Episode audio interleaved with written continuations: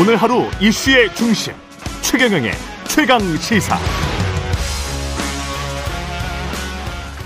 네, 이젠 할 말을 있는 그대로 하고자 합니다. 얼마 전 박은정 광주지검 부장검사가 페이스북을 가입하면서 쓴 글인데요. 박은정 부장검사 현재 윤석열 당시 검찰총장이었습니다. 불법 감찰했다라고 해서 검찰 재수사를 받고 있는데요. 박은정 전 성남지청장 그리고 현재 광주지검 부장검사 스튜디오에 나오셨습니다. 안녕하세요. 안녕하세요. 예. 박은정 검사입니다. 예. 할 얼굴은 굉장히 밝으시네요. 아, 네. 불러주셔서 감사합니다. 예. 할 말을 있는 그대로 하고자 페이스북을 개설했다. SNS에 지금 검사는 사, 사직서를 낸 상황이시죠? 네, 제가 올 예. 6월에 사직서 제출했었습니다. 아직 수리는 안된 네, 상황이고. 재수사가 결정이 되어서 예. 수리는 안 된 상태입니다. 검찰이 재수사를 하겠다는 거는 뭔가요? 아, 그, 윤석열 전 검찰총장에 대해서 제가 감찰을 하고 징계 청구를 했었는데요. 그랬죠. 그 당시 이제 보수 시민 단체가 음. 저를 그 감찰 절차 관련해 가지고 그 고발한 사건이 있어요. 예. 그래서 작년 6월에 서울중앙지검에서 혐의 없음이 명백하다는 이유로 불기소 처분을 했었는데 음. 1년 동안 서울고검에서 사건을 좀 어, 지연시키다가 예. 어, 최근에 정부 바뀌고 전격적으로 재수사하라 하라고 결정을 내려서 현재 음. 제가 수사를 받고 있습니다. 그때 당시에 제 기억에 감찰을 통해서 정지 몇 개월이 법무부에서 나왔었죠? 그 윤 전 총장에 대해서는 서울행정법원이 작년 예. 10월에 음. 그 면직 이상의 중대 비위가 인정이 된다는 이유로 음. 징계 처분이 정당하다고 판결을 했고요. 판결이 나왔었죠. 네, 그리고 그 감찰 절차의 위법성도 전혀 윤 전 총장 측에서 저 주장했던 내용들도 모두 인정이 되지 않았고 음. 소송 비용도 윤 전 총장 측에서 부담하라고 판결을 했었어요. 예. 네 네. 그런데 그 그것에 불응해서 다시 지금 2심이 진행되고 있는 건가요? 지금 항소심 재판을 항소심이? 하고 네. 있는데 그 지금 재수사 결정이 어쩌면 항소심 재판에 영향을 주기 위한 보복 수사가 아니겠는가 하는 그런 아. 뭐 지적들도 많이 있는 것으로 알고 있습니다. 그런 상황이군요. 그러니까 당시를 한번 다시 되돌려 보면 검찰 측 주장은 법무부 검찰 담당관실에서 감찰 담당관 법무부 네. 감찰 감찰 담당관실에서 어떤 정보를 관련해서 어 통화 내역을 제공했다. 한동훈 법무부 장관과 윤석열 당시 검찰총장 부부의 통화 내역을 제공을 했는데 이게 공무상 비밀 누설이다. 그리고 윤석열 검찰총장 징계 자료로 활용한 부분이 개인정보보호법 위반이다. 뭐 이렇게 지금 주장을 했던 거잖아요. 네, 고발인 측에서 아마 그렇게 주장하고 계시는 것 같은데요. 그렇죠. 그 당시에 그 채널A 사건 음. 윤전 총장 그 비위가 채널A 사건 수사방해 감찰방해 사건이었고 그랬죠. 그런 경우에는 채널A 사건 어, 기록이 저희가 필요해서 음. 공문상 채널A 사건 감찰을 위해서 받았고 적법하게 예. 그 사건 기록을 윤 전 총장 감찰에 사용을 한 것이 그 관련 사건 감찰에 사용 사용한 것으로 정당하다는 음. 게 중앙지검의 판단이었고요. 예. 그리고 감찰위원회는 그 모두 위원들이 비밀각서를 쓰시고 예. 그 비공개로 그 저 진행되는 위원회이기 때문에 거기서 제가 뭐 통신 내역이나 이런 것들을 그 감찰 관련 설명을 드리는 것이 외부 공개나 누설은 아니다. 아. 이런 내용으로 판단을 이미 1차적으로 이미 받았습니다. 했고. 법원도 그랬습니까? 네, 법원은 그 부분에 대해서는 음. 윤전 총장 측에서 아마 재판에 사안에 제가 들어가지 않아서 그 주장이 되었는지는 모르겠지만 전체적으로 감찰 절차는 대부분 적법했고 정당했다 이렇게 판단이 됐었습니다. 그런데 그 이것이 이제 좀 그 재수사를 좀 그 전격적으로 결정한 것이 예. 저로서는 그 이 의사 결정이 지금 현재 아그 친윤 검사들이 의사 결정을 하게 되는 이 검찰 조직 내에서 음. 수사를 하게 되는 것이 수사를 받는 저로서는 이것이 과연 공정한가 이런 어, 의심은 있습니다. 그러니까 법원에서 이미 판단을 했고 그렇게 그 감찰에 아무 이상이 없다라고 1심에서 나왔는데 검찰이 다시 재수사를 결정한 이유는 그럼 뭡니까? 검찰은 검찰은 뭐라고 그럽니까? 네, 그래서 그 예. 이것이 이제 항소심 재판이 진행이 중에 있으니까 윤전 예. 총장 징계 소송이 그래서 항소심 재판에 어쩌면 영향을 미치려는 이것이 감찰이 좀 뭔가 불법했다는 그런 어떤 그 뭐그 어, 주, 주, 주기 위해서 그런 왜곡된 주장을 할 수도 있지 않을까. 음. 어, 저는 저 그런 생각이 좀 듭니다. 그럼 검찰의 재수사 과정에서 어떻게 지금 하고 있는 거예요? 지금 뭐 재수사 과정에서 제 핸드폰 압수가 되고 압수수색하고 뭐 최근에는 사실은 비밀번호는 풀어 주셨어요? 네, 저는 비밀번호를 뭐 저 담담히 풀어 드렸고 예. 누구처럼 뭐 정당한 권리 운운하면서 뭐 비번 협조를 하지 않을 수도 있겠지만 음. 제가 대한민국 검사로서 정당하게 임무를 했고 감찰도 너무나 적법했기 때문에 당당하게 비번을 풀어 드려서 포렌식에 임했고요. 예. 그리 그런데 그런데 이제 사실관계는 다투는 게 없습니다. 있습니다. 제가 감찰을 했고 기본적인 사실관계가 전혀 달라진 것이 없었는데 뭐 더 추가로 뭘 더 필요했는지 저 추석 직전에 저희 노부모님만 계시는 친정집도 압수수색을 해서 뭐 별로 가져가신 것도 없거든요. 아, 거기도 압수수색을 네, 했어요? 그렇습니다. 부모님 댁은 왜 압수수색을 그, 뭐, 뭐, 감찰 관련해서 뭐 자료를 찾기 위해서 압수수색을 하신 아. 것 같은데, 있고 저로서는 좀 이것은 너무 무리한 것이 아닌가. 제가 다투는 것이 없고 뭐 새로운 사실관계가 달라진 것이 없고 대상자가 대통령이 되었다는 것 외에는 특별히 달라진 것이 없다고 저는 생각하는데 음. 법리의 판단에 관한 문제라고 저는 생각을 하거든요. 이것이 적법한 공문인지 예. 과연 그 정부에 있는 많은 위원회에서 그 공직자들이 가서 공무상 비밀을 가서 설명드리고 하는데 이것이 과연 누설이나 공개인지 이런 것에 대한 법리적인 판단을 받을 문제 문제라고 생각하는데 추가로 압수수색하고 뭐 하는 것들은 좀 무리한 것이 아닌가 음. 공정한 수사인가 하는 좀 의구심이 있습니다. 검찰의 공정성에 관해서 그 사회적인 문제 제기가 뭐 수십 년 동안 여러 차례 되긴 했습니다만은 관련해서 제가 이런 질문을 그러면 해볼게요. 당시 2020년 말에 법무부 감찰 담당관이었는데. 네, 2020년 감찰 담당관으로 그렇죠? 근무했습니다. 그렇죠. 그때가 아니고 지금 2022년인데 네. 똑같은 사안이에요. 그 어떤 검찰총장이 있었는데 네. 관련해서 그때 혐의가 뭐였습니까? 징계를 받았던 혐의가 지금 이제 세 가지 혐의가 인정이 됐습니다. 예. 그 당시에 이제 비위가 아주 중대하다고 판결을 받았고 음. 그 채널 A 사건 예. 그에 대한 수사 방해 그다음에 그 저 예전에 한동수 감찰부장께서 뭐 국정 그 감사 나오셔서 증언을 하신 걸로 알고 있는데 그그 그 채널 A 사건 그 한동훈 당시 검사장에 대해서 감찰을 하려고 보고서 들고 들어갔더니 그 의자에 다리 얹어 놓고 이렇게 보시면서 음. 스마트폰 보시면서 쇼하지 마라. 이렇게 얘기하면서 감찰 못하게 하셨다는 감찰 방해.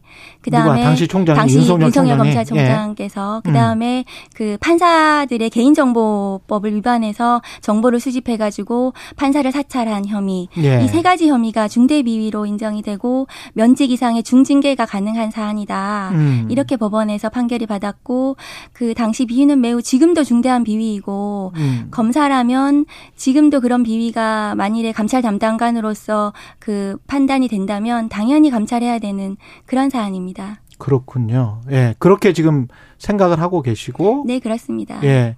지금 현재 검찰이나 법무부 장관은 그렇게 생각을 안 하는 것 같은데요?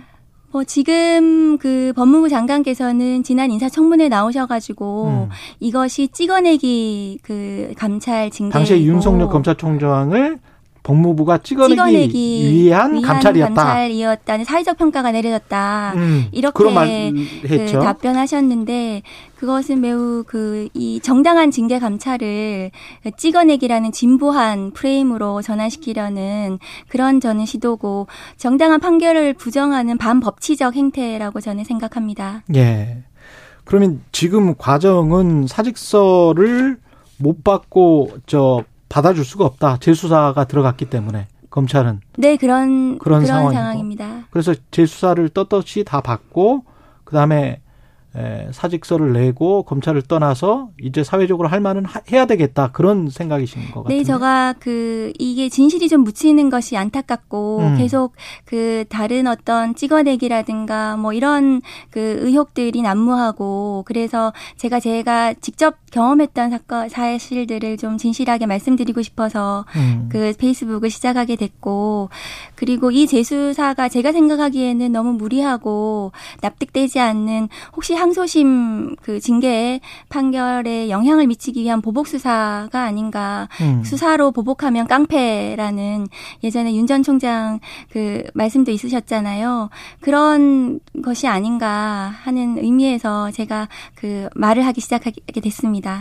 이 사건에 관해서 이게 진실이다라는 주장은 지금 계속 말씀을 하시는 것 같고 또 다른 어떤 검찰 내에 부조리랄지 이런 것들과 관련해서도 발언을 하실 그런 게 있습니까? 검찰 내에서는 저는 제 목소리 내왔다고 생각을 하고요. 예. 그것이 외부에서 그 뭐 제가 페이스북을 하고 공개하고 드러내지는 않았지만 저는 검찰이 제대로 검찰권이 매우 막강하고 굉장히 수사권이라는 것이 한 개인의 삶에 너무나 큰 영향을 미치고 한국 사회를 또 자지우지하는 지금 음. 보시면 그러한 막강한 권한이기 때문에 견제되고 감독되어야 되고 그래야 된다는 소신이 있습니다. 그래서 예. 내부에서 목소리를 내왔고 어쩌면 그것을 위해서 좀 노력을 했었는데요. 그래서 만일에 제가 자유로운 뭐 그 저기 상황이, 상황이 되면, 되면 저도 제 목소리 내고 검찰에 대해서 또 무엇이 개혁되어야 하는지 말하고 싶습니다. 그 관련해서 이제 언론이 박은정 검사님을 낙인 찍은 것 중에 하나가 친문재인 검사 이런 단어들 보셨죠 혹시? 네, 친문 검사 뭐 예, 이렇게 친문 검사. 예, 그 단어에 관해서는 어떻게 생각하세요? 친문 검사라면 윤석열 전 검찰총장께서 가장 네. 친문 검사가 아니실까요? 네. 문재인 정부에서 벼락 추세 하셨고 어. 고검검사 하시다가 네. 그 갑자기 중앙지검장 되시고 고검장 건너뛰고 총장까지 하셨잖아요. 음. 그래서 저는 친문검사라면 그분이 가장 친문검사다 이렇게 말씀을 좀 드리고 싶습니다. 그리고 성남 FC 후원금 의혹과 관련해서 박은정 검사께서 이걸 사건을 좀 지연시켰다. 네. 이런 주장도 언론에 지금 나온 적이 있지 않습니까? 네, 그런 언론이 나서 네. 제가 뭐 무혐의 종결 뭐 지시했다, 뭐 무마했다 이런 얘기들이 있어서 그 해당 기사를 제가 고소를 해놓은 상태입니다. 허위, 허위사실 유포 아, 명예훼손으로. 네. 그 사건은 경찰에서 3년 3개월 이상 무혐의 의견으로 불송치한 사건이고 음. 한 4개월 동안 저희 검찰에서 20여 건 이상 그 수천 페이지를 꼼꼼히 검토했어요. 그 지청장은 소속 검사들이 수사할 때 사실관계 법리를 정확하게 검토하도록 지시해가지고 잘못된 수사가 되지 않도록 해야 됩니다. 그 제3자 뇌물은 의혹 그 굉장히 의율 적용이 쉽지 않습니다. 그래서 정확한 사실관계 검토, 법리 검토 음. 이런 것들을 해야 되고 당시 그 차장님하고도 충분히 협의를 해서 차장 의견을 잘 반영을 해서 의견서를 작성을 하고 그 다음에 제 의견도 같이 병기를 해서 한번 수원지검에 올려보자 이렇게 서로 협의가 돼서 그 한 와중에 그 갑자기 차장이 이프로스에 예. 본인이 직접 노래를 부르는 것을 사직 인사로 올리고 음. 사직을 하셨어요. 저는 지금도 왜 그러셨는지 잘 이해가 되지가 않습니다. 뭐 수사 무마를 했다, 수사 방해했다 이거는 뭐 채널 A 사건을 수사하지 못하도록 온갖 방법을 수단과 방법을 동원하신 그 윤 전 총장 사건이 가장 전형적인 사건이고 그것이 법원에서도 인정이 됐겠죠. 음, 지금 그런데 왜 검찰은 지금의 법무부와 검찰은 왜 이걸 제3자 뇌물 혐의로 기소를 하고 그리고 압수수색도 많이 하고 그러고 있습니까? 그게 수사 중인 사건이어서 제가 뭐또 음. 말씀드리기는 어렵지만은 네. 어, 그 사건은 아마 법리 검토가 꼼꼼히 잘 돼야 되는 사건이라고 저는 생각을 하고 예. 아마 경찰에서 보안 수사를 더 해서 음. 어떤 부분이 더 뭐 추가로 더 발견이 됐는지 제가 알 수 없는 상황이기는 한데 예. 다만 그 이 사건이 뭐 아마 기소를 하게 되면 기소를 이미 일부 했는데 음. 1심 판결이 나면 그 판결문을 국민들께서 보시면 제가 왜 그렇게 사실관계와 법리를 꼼꼼하게 그 검토하고 판단하려고 했는지 잘 아실 거라고 생각하고 그때 가서 제가 저를 다시 불러주시면 아. 그 내용을 상세히 제가 설명해 드릴 수 있을 것 같습니다. 그래요? 아니 뭐 쟁점되는 내용들이 이게 대가성이냐 그리고 제 3자 그 당연직 구단주인 성남시장이 그래서 후원을 받지 않으면 성남시의 세금으로 성남 FC를 운영을 해야 되는데 후원금을 받은 게 이게 제3자 뇌물죄가 성립이 되느냐? 어, 제가 알기로는 후원금이 아니라 광고 계약, 광고 계약, 네, 광고비로 예. 알고 있습니다. 음. 네. 근데 그 조그마한 서류 하나가 나온 게 두산에서 나온 게 후원 등의 대가론가 후원 등의 후원 등을 하면서 뭐 이런 어 용도 변경을 해줄 수 있는 것처럼 협조해 줄 수 있는 것처럼 그런 식으로 이제 두산 건설에서는 요청을 한 것 같은 그런 어, 사문서는 하나 나왔었던 것 같더라고요. 네, 그거는 음. 뭐 수상이라서 제가 말씀드리기는 어려운데, 예. 이 제3자 뇌물에 있어서는 제가 이제 판례도 많이 검토하고 법리도 검토하고, 음. 그랬었을 때 봤을 때는 제3자하고 그 뇌물을 받은 그 공무원 간에 어쨌든 사적인 이해관계, 음. 이런 부분들을 좀 꼼꼼하게 잘 봐야 되는 것 같습니다. 사적인 이해관계. 사적인 이해관계가 의심스러운. 과연 사적인 네. 이해관계가 있었느냐? 있느냐. 그런 부분들이 네. 법리상으로도 좀 잘 검토가 돼야 되는 사건이고 음. 아마 지금 뭐 수사를 어, 하시는 분들은 그런 부분을 굉장히 그, 그 열심히 잘 검토를 하실 거라고 생각을 네. 합니다. 수사 네. 중인 사안이라서 별다르게 네. 크게 말씀은 하지 않으셨고요. 예. 정치권에서 지금 감사원 문재인 전 대통령에 대한 서면 조사 통보로 시끄럽고 검찰도 전 정부 시절의 사건들을 이렇게 다 수사를 진행 중인 게 많잖아요. 네, 맞습니다. 정권이 바뀔 때마다 야당은 정치 보복이다 이렇게 반발을 하고 있는데 어떻게 보십니까? 이 상황들은? 이게 공정이니 원칙이니 뭐 이런 주장 얘기들을 하는데 그 기준이 사람이나 사건에 따라서 달라져서는 안 되겠죠. 음. 그런데 이제 수사로 보복하는 것은 검사가 아니라 깡패다 뭐 이런 얘기 있는데 이런 식으로 이제 국민적인 비판을 받게 되는 이런 수사 사건들은 이 검찰이 굉장히 그 미래가 없다라고 음. 생각을 하고요. 국민들로부터 공정하지 않다 이런 의심을 받게 되면 검찰이 이제 존재 이유가 없는 거거든요. 예. 국민 대다수가 지지하는 그런 수사를 해야 된다고 저는 생각을 합니다. 예. 못한 이야기는 굉장히 좀 많으실 텐데 지금 정치 상황에 검찰 검사들이 항상 이렇게 엮여 버리는 게 뭐 수십 년 된 것 같습니다. 네, 그렇습니다. 70년 동안 개인적으로는 소외가 남다르실 것 같아요. 예, 사직을 또 앞두고 계시고 네. 검사 생활을 어떻게 하려고 했는데 뭐 구조적으로 좀 좀 잘 안 되는 것도 있을 것 같고 외부에서의 또 어떤 압력이나 이런 것들도 있었을 것 같고 내부도 좀 그럴 것 같고요.